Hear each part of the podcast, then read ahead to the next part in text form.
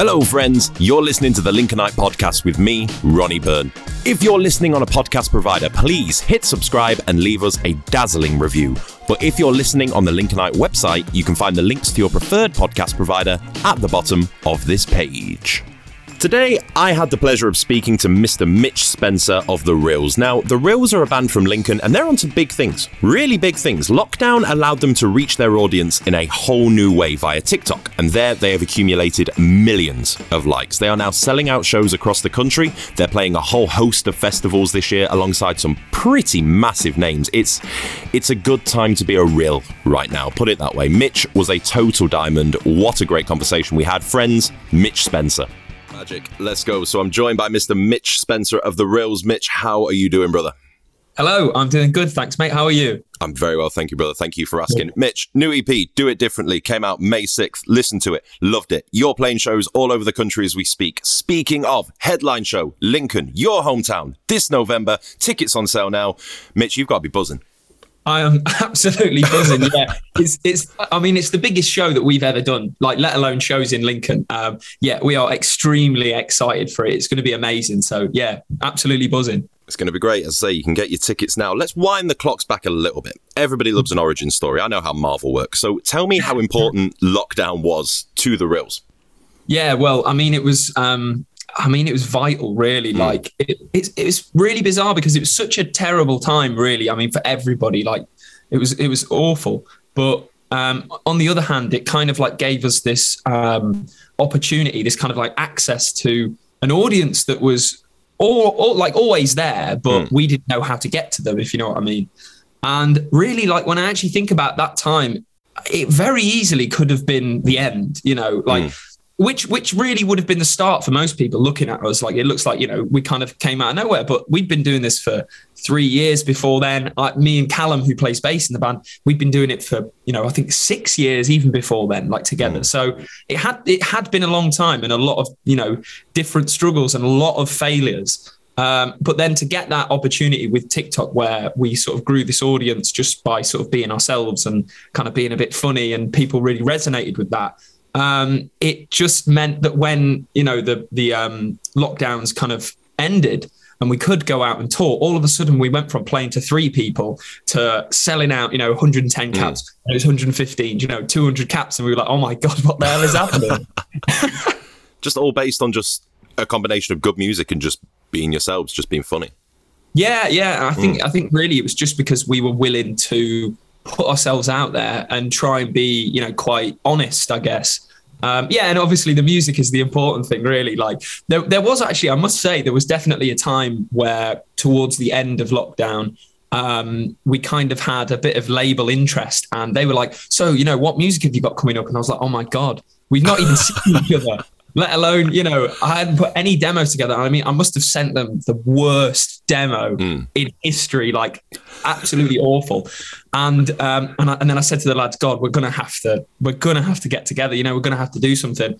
And I kind of like locked myself in a room for a month and just wrote, wrote, wrote. And um, then that kind of gave birth to the Do It Differently E P that we, we're releasing now. That's fair enough. And with the lockdown, like, people went three ways of lockdown. They either did not a great deal, they started mm-hmm. a TikTok, or they started an OnlyFans. You went for the second one. Did you? Did well, you? Did you ever anticipate blowing up on TikTok the way that you did? Because you were talking millions of likes. Yeah, no, not, not at all. I mean, it was really, the original idea was um, uh, our managers, who, it's literally, he's just my friend from uni, like, mm. um, who who I met and I knew had like a really good sense for like good music. He introduced me to loads of my favourite bands um, when we were living in London. And um, yeah, he just kind of like, when the lockdown happened, he was like, guys, you've got to get on it. You know, this is just something that you can you can use to try and get out to more people. He'd seen a few people kind of like, you know, blowing up a bit on it. And we were like, yeah, all right, fair enough. Actually, to be fair, at first, we were all a bit like, hmm, really? You know, like, is, is this, uh, is this what, you know, uh, is this how bands kind of should uh, portray themselves? But we went for it anyway. And uh, we went for it head first. And yeah, we ended up like blowing up. But absolutely, we definitely didn't think that this would ever happen in the way it it has yeah. happened. Shout out manager Lewis, by the way. Great guy. Yeah. Winding the clocks back even further, am I right in thinking that you had a, a horrific skateboarding accident that eventually mm. led to you getting into music and all of this happening. Yeah, yeah. Um, weirdly, I think from a very early age, when I was, I was thirteen, um, I uh, basically I was just I used to I used to just skate with some of my my friends after school. Like, we weren't good at all. Mm. We very rarely went to the skate park. We would just skate around. And um, I ended up like falling off because we were doing a, like a very, very, it's not very steep, but like a very, you know, short sort of hill bomb kind of esque thing.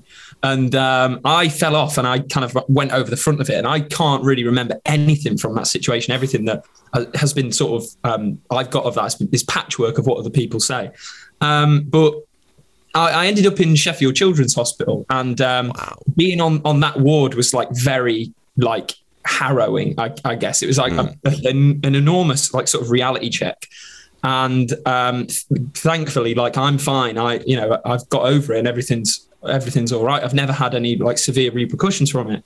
But one thing I have had from that is um, it, it gave me this sense that like, you really do only have one shot at life. And I know that's like super cheesy or whatever, but like to go through that kind of like situation, like at a very young age, it just made me think, like, why not try and be a musician? Like, why not go for something that, you know, I really care about, even if it means years of torture and failure and, and not making any money, you know, and it's like, you know, it's, it is a struggle, but um, yeah, that's why I do it. So really, I, I definitely can sort of trace all of this back to, to falling off a skateboard in, in what, I don't know, when I was thirteen. That's so wild. That's so wild, which eventually led to The Rills, which eventually led yeah. to new E P, Do It Differently, came out on May sixth. How has the response been so far? Yeah, brilliant, brilliant. Actually, we've had some amazing reviews, really, mm. like some really great words written about it. And actually, funnily enough, um, as as you progress, like, we actually recorded it a year ago, and obviously I, I'd written the majority of it in like February last year or something. And that's quite a long time in terms of like being a band or songwriting. You know, we've we've played Rendon and Leeds since then. We've played our first gigs abroad. We've done loads of like bucket list things, our, our own like headline tour. And all in the meantime, like, I've been writing, and, and for some reason you kind of like look back and you kind of go, hmm, maybe that that E P wasn't quite as like um, well thought out or like well connected as as you might think it is at the time. Mm. But then when you get this foray of like um, really positive commentary uh, coming from all over, you're kind of like, oh, actually, you know, yeah, it's pretty good, to be fair. so yeah, so, so um, yeah, yeah I, I love it. yeah, so uh, tell me more about it. So uh, especially about the influences behind it. So one of my all-time favourite bands, Libertines, Pete Doherty, Carl Barrett, iconic duo. Even the stuff they did individually, you're talking Dirty Pretty Things, you're talking Baby Shambles. I yeah. kind of get a similar feel from it. Not necessarily the same sound, but a similar feel. I don't quite know how to put that into words. There's just something, I don't know if it throws me back to feeling like nineteen, twenty, and it's like, this is the best music ever, that sort of thing. Yeah. I kind of get that feel from it. Where where were you drawing influences from? Well, the Libertines um, are actually one of the like key influences of the Rills together. You know, Nailed it's it. It, yeah, it's um, it's how we met Mason. Really, at, at, at Cal, he was at Cal's uni. Um, mm. Cal went to like, like a music uni, and uh, we were looking for a drummer. And Mason just came over and he was like, "Hey, you guys need a drummer? I'm your drummer." And he was. He was amazing. Um, but but the thing is, like, the way we really connected was because at the time I was absolutely obsessed with the Libertines. Like, I'd, I'd read, um, uh, I can't remember the, the guy, sorry, he follows them everywhere. He was a photographer. I know who you mean. Yeah, he, he mm. wrote an autobiography about them. And I must have read it three times over. We were living in Sheffield, me and Cal at the time, because we kind of wanted to break into another scene because there wasn't really a, a Lincoln music scene at the time. Mm. Um, and we were struggling because we were working different jobs. There was another chap in the band as well. He was working at a totally different time to us. It was an absolute mess. We were kind of like, how can we make this work? Eventually moved to London and, and kind of became students. But the reason why we moved to London was because I was reading so much about the Libertines. It was all happening in London. And I was like, we've got to go. We've got to go. And the weird, I've got a really weird story actually about that. I'm going well off on a tangent. Hit me, hit me, do it. They talk about a pub called Dirty McNasty's, which yes. is where they all used to meet up. And, and Pete and Carl used to work behind the bar and stuff. And, um, it, you know, it, that was kind of like the hub for the Libertines before they made it. Q, you know, two, three years after I've moved to London and I'm in, uh, I'm at uni, I started going to a place called the Boogaloo pub. It was a radio at the back and I made loads of friends there and that became my own like little hub of uh, of people that I sort of knew and I was friends with everybody on the radio show and I was always popping up on it and stuff. And um, and doing D J sets in there and stuff like that.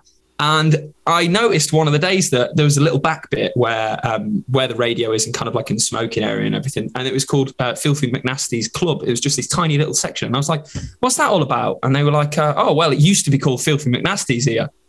So it was the same nice. pub. It was the same pub. And I couldn't believe it. I was like, oh my God, I know what this place is.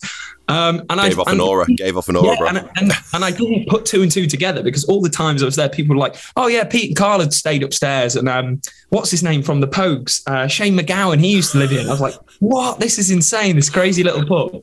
Uh, yeah. And it turned out to be the same place. But um, yeah, I can't, I can't remember at all where I was going, but We uh oh it was the Libertines yeah so uh, yeah so when when we met Mason uh, mm. at Cal's uni, he also was a massive fan of the Libertines, and you know there were a few different sort of people who we considered having in a, the band at the time, but really it was all about that for me. He was like he was like Gary Powell, you know, he, he had that yeah. incredible like powerful style, and he was like maybe slightly like had elements of jazz in there, but also like just sheer like force, and I, I was just drawn to that, and I thought that's amazing. But yeah, like um, the, the the kind of energy that, that or some of the artists that we've drawn on for the E P itself, the Libertines always, a lot of that early two thousands um, kind of like indie rock is something that I dipped back into at that point, because a lot of that was kind of why I initially started liking music. Like I used to play a lot of FIFA, and a lot of those soundtracks were, but the early ones anyway, were that kind of like alternative. Jerk It Out, The Caesars, FIFA yeah, two thousand four yeah. or five. My yeah. God, yeah,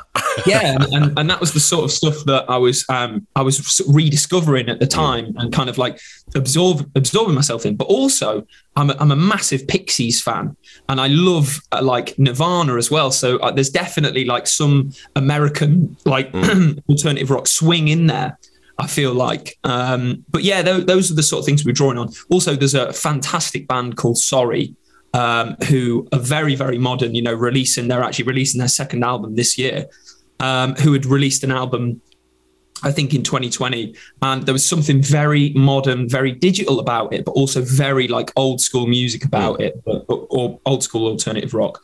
And that was another kind of energy that we were trying to draw in, like very much yeah. conscious of the past, but trying to push it in in a slightly new direction, you know, somewhere that essentially doing it differently, I guess. Um, but yeah. And it's, and it's great, you know, you have all these influences and you draw different bits from them all, and you end up with an entirely new product. So E P is out, E P is loved. I love the E P, just for the record. I, I was re-listening to I listened to it on the day it came out. I re-listened to it this morning while I was getting ready for this. It's like, this this genuinely slaps. Do you have any more plans for any more releases before the year is out, or is the focus just touring for the rest of this year? Um, well, we definitely... I, I can't say that we have like a specific date in mind, but I can tell you that we are definitely, definitely going to be recording this year, and we want to, excuse me, we want to be releasing more this year if we can. Um, but yes, very, very tour intensive. Um, so we'll see how it goes. You know, it's, it, I mean, to be fair, it's, it's a bit of a, um, it, it, it's kind of like a bit catch twenty-two, because we absolutely love touring and that's what it's all about. But then also, you know, there is this side where you've kind of like, you've got this other musical drive where you're like, you're constantly trying to um, re-express yourself and get something out that, you know, that's fresh. And we have some like, Uh, you know, I would say some amazing tunes. I would say some of the best tunes that we've ever worked on in the works. So, mm.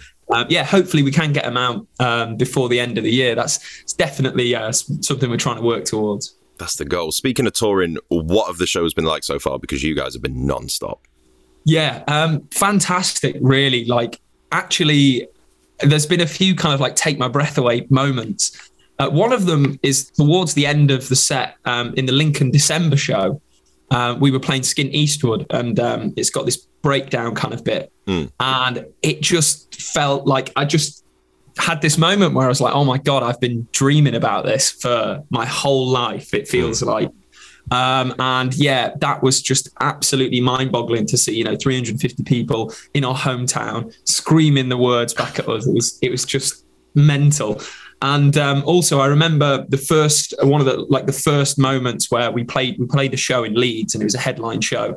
And we've been doing this thing on on um, tour, supporting other bands and kind of like in, in Europe and stuff like that, to kind of people who maybe didn't know us quite as well as our own fans. Where we would kind of do this like um, just before we we get on stage, we kind of like do this statues, thing like that, and yeah. hold them there.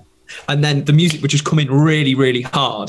And um, and it was like really intense, but I felt like it um, really, especially for people who didn't know who we were, it was like, oh my God, these guys have just come on stage and they're just staring us out. And everyone's like, what the hell is happening?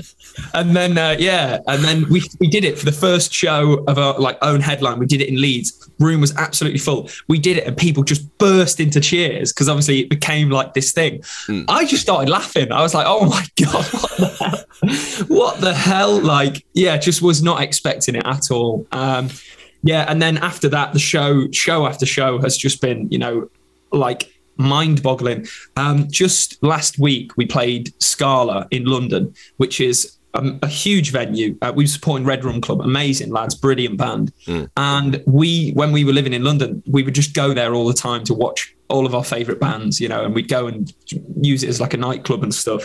And then we've just played it. Like it, the, the bucket list is just getting like viciously picked. It must be surreal. It genuinely must be surreal. Yeah. Does it does yeah, it ever sink in? Do you think it'll ever sink in? I don't know. I don't mm. know really. It's um sometimes it does. Sometimes you kind of think, oh yeah, you know, we're kind of like uh I guess we're this band that now. But then also I think because we're so ambitious and mm. like we're all we're all in a very similar Um, we're on a very similar kind of like trajectory. We all know like where we want to be. And if you want to know that is like, we want to be the band that headlines festivals, you know, we want to be that massive band. So I think it doesn't sink in because we're constantly striving for something else. And it's kind of like when you're, when you're so like intent and moving forward on something, you kind of, yeah, it's, sometimes it can be quite difficult to kind of go, oh my God, actually, hang on. All of this is, is hopefully this should be the start of it all. Not like, this is, wow, this is it. Um, so, yeah, yeah, kind of, I don't know, really. God damn, that was like a motivational speech. I love that. Man alive. I want to go out and run a marathon. That was amazing. Sticking, yeah. sticking with touring, you lads, you've played some serious shows, you played some serious stages, you are playing some serious shows and some serious stages later mm. this year. Aside from the Lincoln show in November, let's take that out of the equation just for a moment. Which show, stage, festival, whatever, are you most mm. looking forward to this year? I personally am most looking forward to Boardmasters because we're playing on like a brilliant stage, really, really good stage. And it's a festival that I hold quite dearly into my heart because my my mum used to, well, loves Cornwall. That's kind of like her sort of like happy place in the world, if you know what I mean. And mm. and every so often, because it's quite, I mean, it's quite far away from Lincoln. We, we'd very rarely go, but we went, you know, when I was younger and uh, we went to Boardmasters and that was one of my first experiences of a festival. Um, again, kind of reinforcing this, you know, I kind of want to be a musician, maybe, maybe that's my life sort of thing. And then even a few years later, me and my younger brother, we just went with like one of my friends and just had an amazing time. And, and this was before we were really doing anything with the band. And um, yeah, it just, it's just going to feel like a, a, a lovely kind of like full circle moment um, to kind of go back and actually be playing it. So yeah, really excited for that one. Is your mum going to be at that show? She is. Fantastic. Yeah. Absolutely love that. Absolutely yeah. love that. But Lincoln is still top of that list of favourite shows absolutely. coming up, surely. Yeah. Absolutely, nice. man. Yeah. No. Correct I, answer, I, Mitch. Yeah. I'm so excited for that one. Yeah. Yeah, it's going to be amazing. That's going to be great. If you're listening, The Rills' debut E P, Do It Differently, is available now. Tickets for The Rills' hometown show at The Drill are also available now. Mitch, it has been a serious pleasure, my friend. I cannot wait to come and see you guys show in November. Thank you very much for having me, mate. Cheers. Bye, guy. Thank you, brother. Mitch Spencer there, friends. Listen to The Rills' new E P, Do It Differently, which is available everywhere now, and get your tickets to the November show at Lincoln Drill by following the link on The Rills' Facebook page. Thank you for listening to this episode of The Lincolnite Podcast. Remember to share, review, and subscribe. I've been Ronnie Byrne, and we'll catch you next time.